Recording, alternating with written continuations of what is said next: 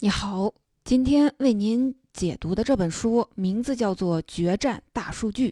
这本书的作者车品觉是一位业内非常有名的资深数据分析师，他曾经担任阿里巴巴集团副总裁，也是首任阿里数据委员会会长。他全程经历了阿里巴巴数据业务从零到有、从有到精的整个过程。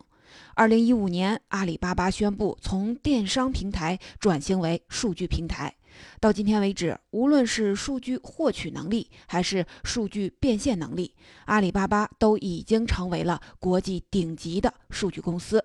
本书就是这位幕后掌舵人的现身说法。他首次揭开了阿里巴巴运营数据的神秘面纱，用很多最新的案例，从实战的角度讲解了数据应用的价值和方法。此外，在本书中，他还凭借着自己在数据行业深耕十多年培养出的职业嗅觉，对大数据的未来应用趋势进行了预测。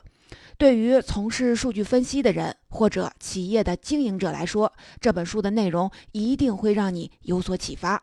进入今天的解读之前，我们来做一个小测试，看看你对大数据和数据应用的了解到底有多少。有一家电子商务公司，公司的 CEO 在每个星期一的一大早，都希望数据分析人员给他提供一个最重要的数据指标，来证明公司的业务一切正常。你认为应该给他提供哪个数据指标呢？选项有活跃用户数、累积点击数、交易额和新增用户数。听到这儿，可能你多少都会有些纠结。这些数据指标对公司业务来说似乎都挺重要的，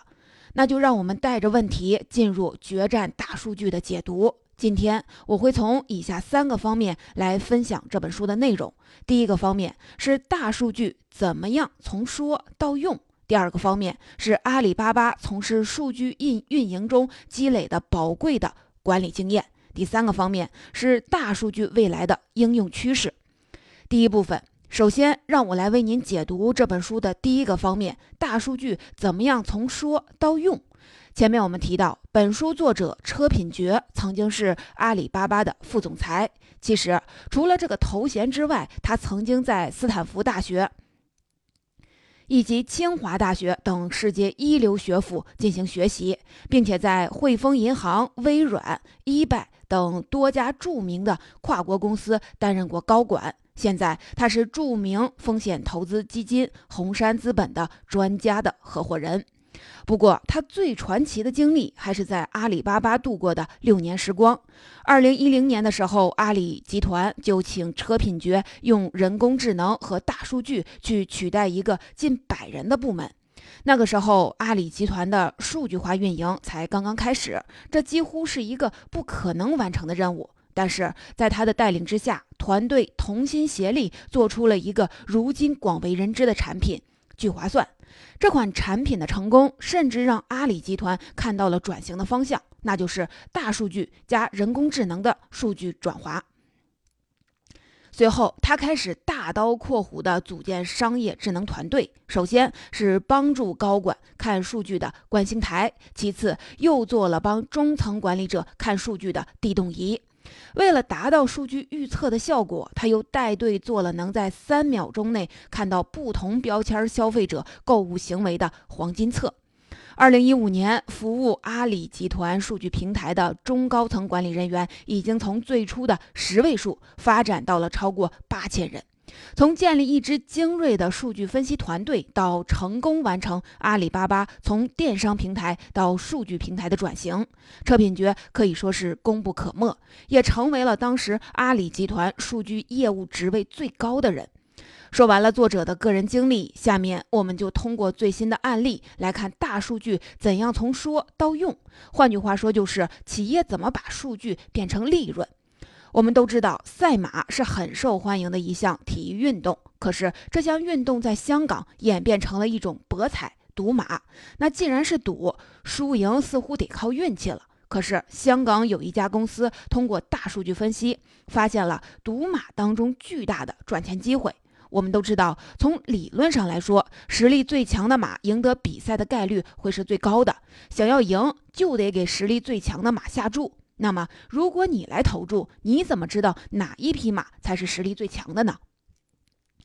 我们既没有养马的经验，也不是什么赛马会的内部人士，没有什么可靠的消息来源。而且，赛马的过程中，马匹也肯定会存在各种失误。每次比赛的冠军不一定就是真正实力最强的那一匹马。那香港的这家公司的数据团队是怎么做到的呢？他们从各个角度拍下了每匹马的比赛视频，再通过数据建模分析每一匹马曾经发生过的失误，还原了在零失误的情况下每一匹马的真正实力。这样一来，根据数据分析的结果，找到实力最强的马去下注，就会最大概率的赢得比赛。在赌马这一项业务上，这家公司每年入账就高达数亿港元。刚才我们说了一个大数据应用的成功案例，通过这个案例，你可以看到大数据的应用已经不局限在分析问题、反映问题的层面了，它已经成为商业决策的重要工具。所以说，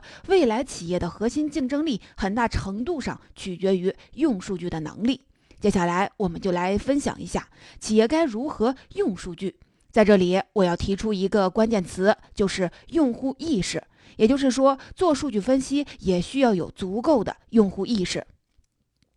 这也是作者在书中反复强调的一个概念。打一个比方，重复购买率是一个我们经常听到的数据指标。如果你是一个数据分析师，你有没有想过，不同的人向你询问这个指标的时候，他们想要了解的指标背后的问题其实都不一样。如果是投资人问这个问题，他可能真正关心的是整个市场有多大，公司能不能给他带来多大的回报、投资回报，以及未来是否要考虑追加投资。很显然，重复购买率这个单一指标并不足以帮助他来做这些决定。所以，你可以进一步追问投资人的具体问题，提议他关注另外几个核心数据。如果是公司的高管询问重复购买率这个指标，他们可能想了解的是客户的忠诚度和质量怎么样，从而能够在产品策略上找出改善的空间。而对于公司的中层的管理者来说，他们可能会更加关心重复购买率这个指标的变动幅度，从而判断哪些运营动作更有效，追踪是哪些改进能让重复购买率有所提升。这些分析对于他们而言是十分具有指导意义的。反过来看，如果你是数据用户或者企业的管理者，想通过数据分析来解决问题，你就需要从自己的实际需求出发，准确地向数据分析师提出你的诉求。你到底想要通过数据发现哪些问题，得到更加有方向的分析结果，从而找到最有效的解决方案。所以，数据如何用，用的好不好，最关键的是用户意识，也就是从数据使用者的角度去做分析。你一定知道，一个产品的成功取决于它在多大程度上满足了用户的需求，解决了用户的问题。但是在数据应用的过程中，很多人却会往往忽略掉用户意识。说到这里，你还记得开篇我留给你的测试题吗？一家电子商务公司的 CEO 在每星期一大早都希望数据分析师给他提供一个数据指标，来证明公司的业务一切正常。你认为应该给他哪个数据指标呢？其实啊，这个问题本身就是一个陷阱，它并没有标准答案。这个题目就是想通过你给出答案的过程来判断你的数据化思维是否具有足够的用户意识。具有充分的用户意识的人就会发现以上这个问题里的漏洞。他并没有对 CEO 的需求进行详细的描述，比如 CEO 面临的现实情况可能是这样的：最近公司增加了一个新品类的商品，希望用新品类来吸引新用户。在这种情况下，CEO 想要了解的指标就应该是新增用户数，而不是点击量、交易额等其他的指标。如果新增用户达到了预期，那他就会认为业务发展是正常的。在没有了解这些前提的情况下，即使给了他很多个数据指标，也无法让这个 CEO 做出判断。这就是数据分析中需要具备的用户意识。所以说，要想把数据用好，一个最大的前提就是在数据思维的层面上一定要有用户意识。如果能够通过数据来了解自己的用户，无论用户是企业内部的同事还是企业外部的客户，知道核心用户是谁，他们想用数据解决哪些问题，满足什么需求，是哪些用户在重复购买，是哪些因素在影响他们的购买决策，那么企业在业务运营将不再是一个碰巧成功的游戏。以上就是我为您讲述的第一个方面。大数据怎么从说到用？用数据这一招练好了，会成为一个辅助企业决策、开拓商业新机会的重要武器。而大多数的公司用不好数据的根源，是在人的数据思维层面上没有建立起用户意识。在数据应用上，除了必须具备用户意识之外，企业还会遇到收集数据、存储数据，甚至是使用数据的具体问题。阿里巴巴作为一个成功转型的大数据公司，有着非常丰富的数据实战经验。在第二部分，我们就来看看阿里巴巴在数据运营方面是怎么做的，有哪些值得我们学习。作者在阿里巴巴工作的时候，为了培养数据人员的用户意识，在数据应用上不断的升级，提出了一套内外三板斧的管理办法。什么叫内外三板斧呢？我们先来说阿里巴巴培养数据人才的内三板斧，也就是混、通、晒。所谓混，就是数据部门的员工一定要跟。各业务部门的员工混在一起，混的目的是了解业务人员，也就是数据部门的内部用户，他们真正关心什么数据，哪些数据能够帮助他们改善绩效。作者的一位领导就曾经给他制定过一个特殊的 KPI，要求他每周至少请业务部门的负责人吃一顿饭，而这种方式也被他用到了阿里数据人才用户意识的培养上。他要求数据部门的员工要参加业务部门的会议，跟业务部门的人打成一片，在业务团队的浸泡下养成真正的用户意识。接下来我们来说说通通，其实就是混的结果。数据部门的员工一旦理解了业务，就能理解数据对各项业务的价值。就拿阿里巴巴来说，数据部门建立之初和产品部门、技术部门之间存在着信息不通畅、目标不统一的现象。数据部门想把数据收集这样琐碎的事情交给技术部门来完成，但是技术部门觉得这些活儿又麻烦又琐碎，还不能直接的提升绩效，所以并不愿意接手。部门之间相互的推诿和抱怨的情况常常发生。为了解决这个问题，车品觉便。着手努力的组织数据部门和其他部门混在一起，不知不觉，自然而然的就把部门之间的组织隔膜给打通了。通则不痛，部门之间的合作变得和谐、有效、高效。那什么是晒呢？晒其实一是一种混合通基础上产生出来的最终数据表现，是人、商业、数据结合之后的一种看数据和用数据的方法论。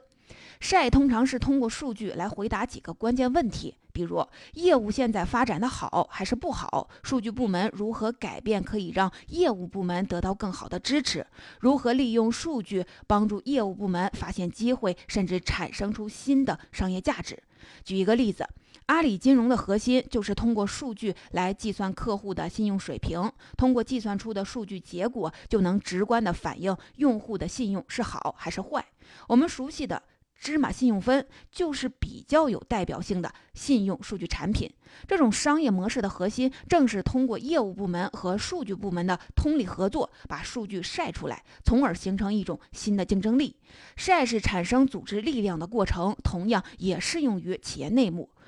数据部门的员工如果没有办法把复杂的数据变得简单，那么企业内部的管理人员和运营人员自然会产生困惑，反过来就不可能真正做到通。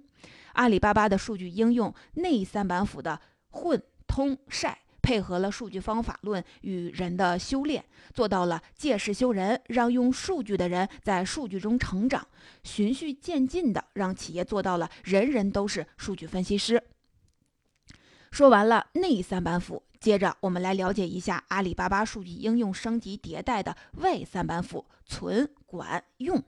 先来说说存，存就是把数据收回来，收集数据不是目的，让收集起来的数据产生价值才是最终的目的。举个例子来说。在母婴产品的类目里，你可以通过让用户填写宝宝使用的尿不湿的型号、衣服的尺码、奶粉的段数等等，来推算出宝宝最新的年龄阶段。在汽车这个类目上，你可以通过客户购买的机油、滤清的滤清器型号等等来推算出客户的车型。在衣服这个类目上，你可以根据用户购买衣服的历史尺码来观察他是否有身材上的变化。所以，最重要的不是看你收集了什么数据，而是要思考这些数据如何使用，以及收集这些数据到底能够起到什么样的作用。如何收集在未来具有价值的数据，会是企业永久面对的难题，需要不断的试错和积累经验，才能做到更加的有效。接下来说说管，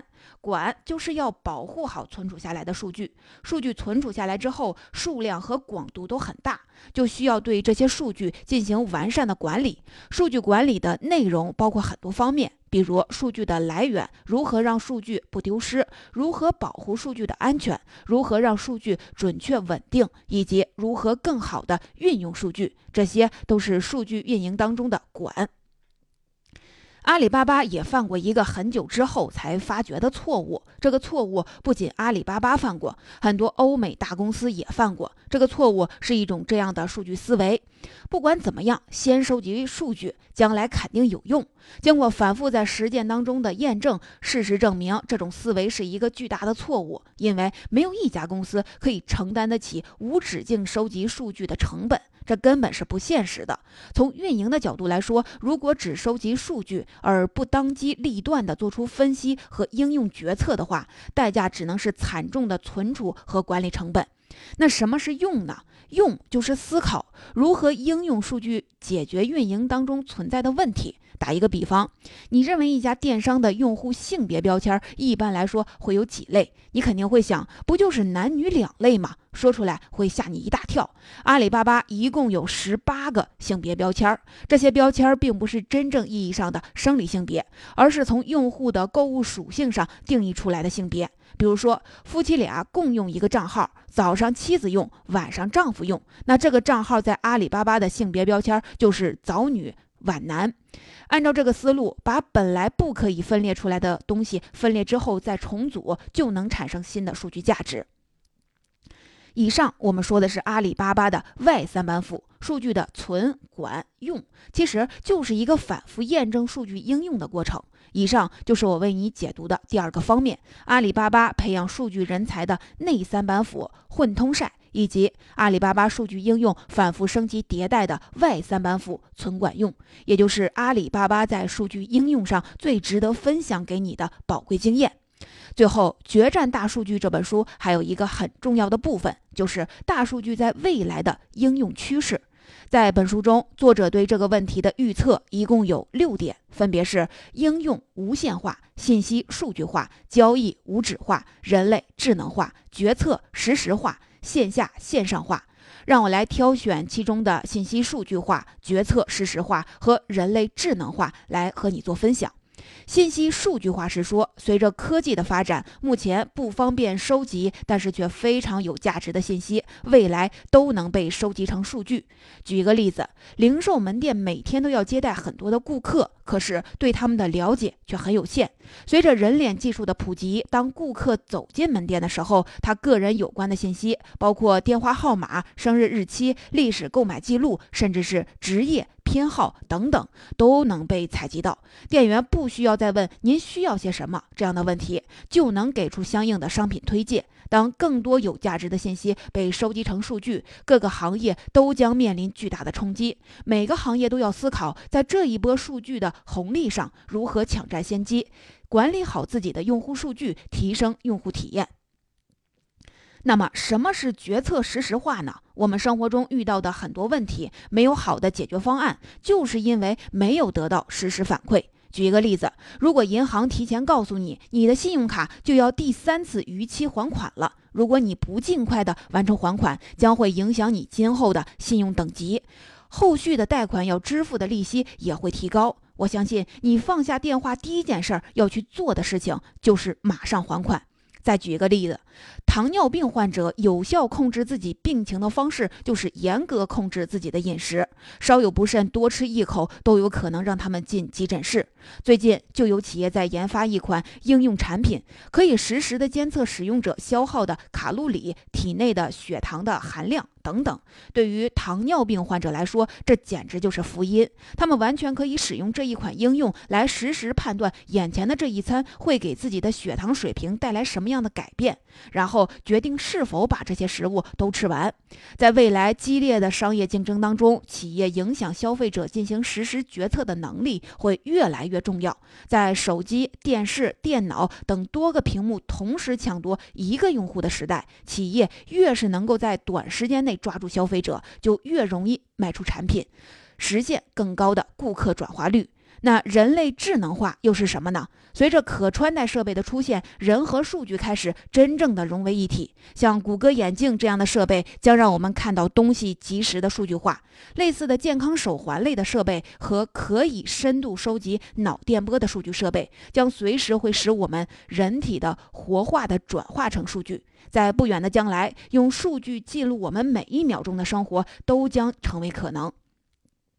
那个时候，数据将会帮助我们做更好的判断，人类也会变成更加智能。比如说，数据会告诉我们什么时候最适合吃饭，什么时候身体疲惫适合睡觉，和什么时候记忆力最好等等。甚至当数据收集的维度更加全面时，它可以直接告诉你此时此刻最佳决策方案是什么。所以，未来一个人的能力和聪明程度不是由 IQ 决定的，而是这个人是否拥有了足够的数据。说了那么多的大数据实战的趋势，作者提醒我们：兵无常势，水无常形。大数据的发展能够带给我们的判断能力的提高，但它不仅仅是一种科学，更是经验的积累。事后复盘是我们学习的非常有效的途径，可以用结果倒推来审视我们对问题定义是否更清晰，判断的逻辑对不对，信息是否匹配。我们要在决策的过程当中不断的获得反馈，不断进行优化。好的数据分析者会把自己也作为分析对象，在循环往复的大数据实战当中，最关键的是要一直保持新手的心态。要想用好大数据，不能只关心科技的发展，还要注重思维的开拓。只有先进的科技加上开阔的数据思维，大数据的价值才能够发挥的淋漓尽致。说到这儿，《决战大数据》这本书就说的差不多了。我们来简单的总结一下。第一方面是大数据怎么从说到用，也就是说，企业怎么把数据变成利润。用数据这一招练好了，会成为一个辅助企业决策、开拓商业新机会的重要武器。而大多数公司用不好数据的根源，是在人的数据思维层面上没有建立起用户意识。第二个方面是阿里巴巴数据运营的成功经验。阿里巴巴培养数据人才靠的是内三板斧混通晒，阿里巴巴数据应用的升级迭代靠的是外三板斧存管用。这就是阿里巴巴在数据应用上最值得分享给你的宝贵经验。第三个方面是大数据今后的应用趋势。我向你介绍了信息数据化、决策实时化和人类智能化。要想用好大数据，不能只关心科技的发展，还要注重思维的开拓。只有先进的科技加上开阔的数据思维，大数据的价值才能发挥的淋漓尽致。如果你亲自阅读这本书，就会发现每个章节结束的地方都有一个小节，叫做数据化思考。作者把自己的实战经验总结锤炼成了一种基本的思维方式，而且全部放在数据化思考这个部分交付给了读者。日本著名企业家稻盛和夫曾经说过：“工作就是最好的修行。”车品觉也十分崇拜这样的信仰，不但。在书中毫无保留地分享了自己的经验，还把这本书的全部稿费都捐献给了桑珠助学基金会。希望这本书在方方法论的之外，也能给你带来更多的启发。二零一七年，车品觉出版了他的新作《数据本质》这本书，在决战大数据的基础上，讲述了商业智能时代大数据思维如何的大展拳脚，包括大数据变现五大场景、区块链、新零售。当然，你也能继续看到很多阿里巴巴的内幕故事，每一个故事都将是一段数据化思考的内化历程。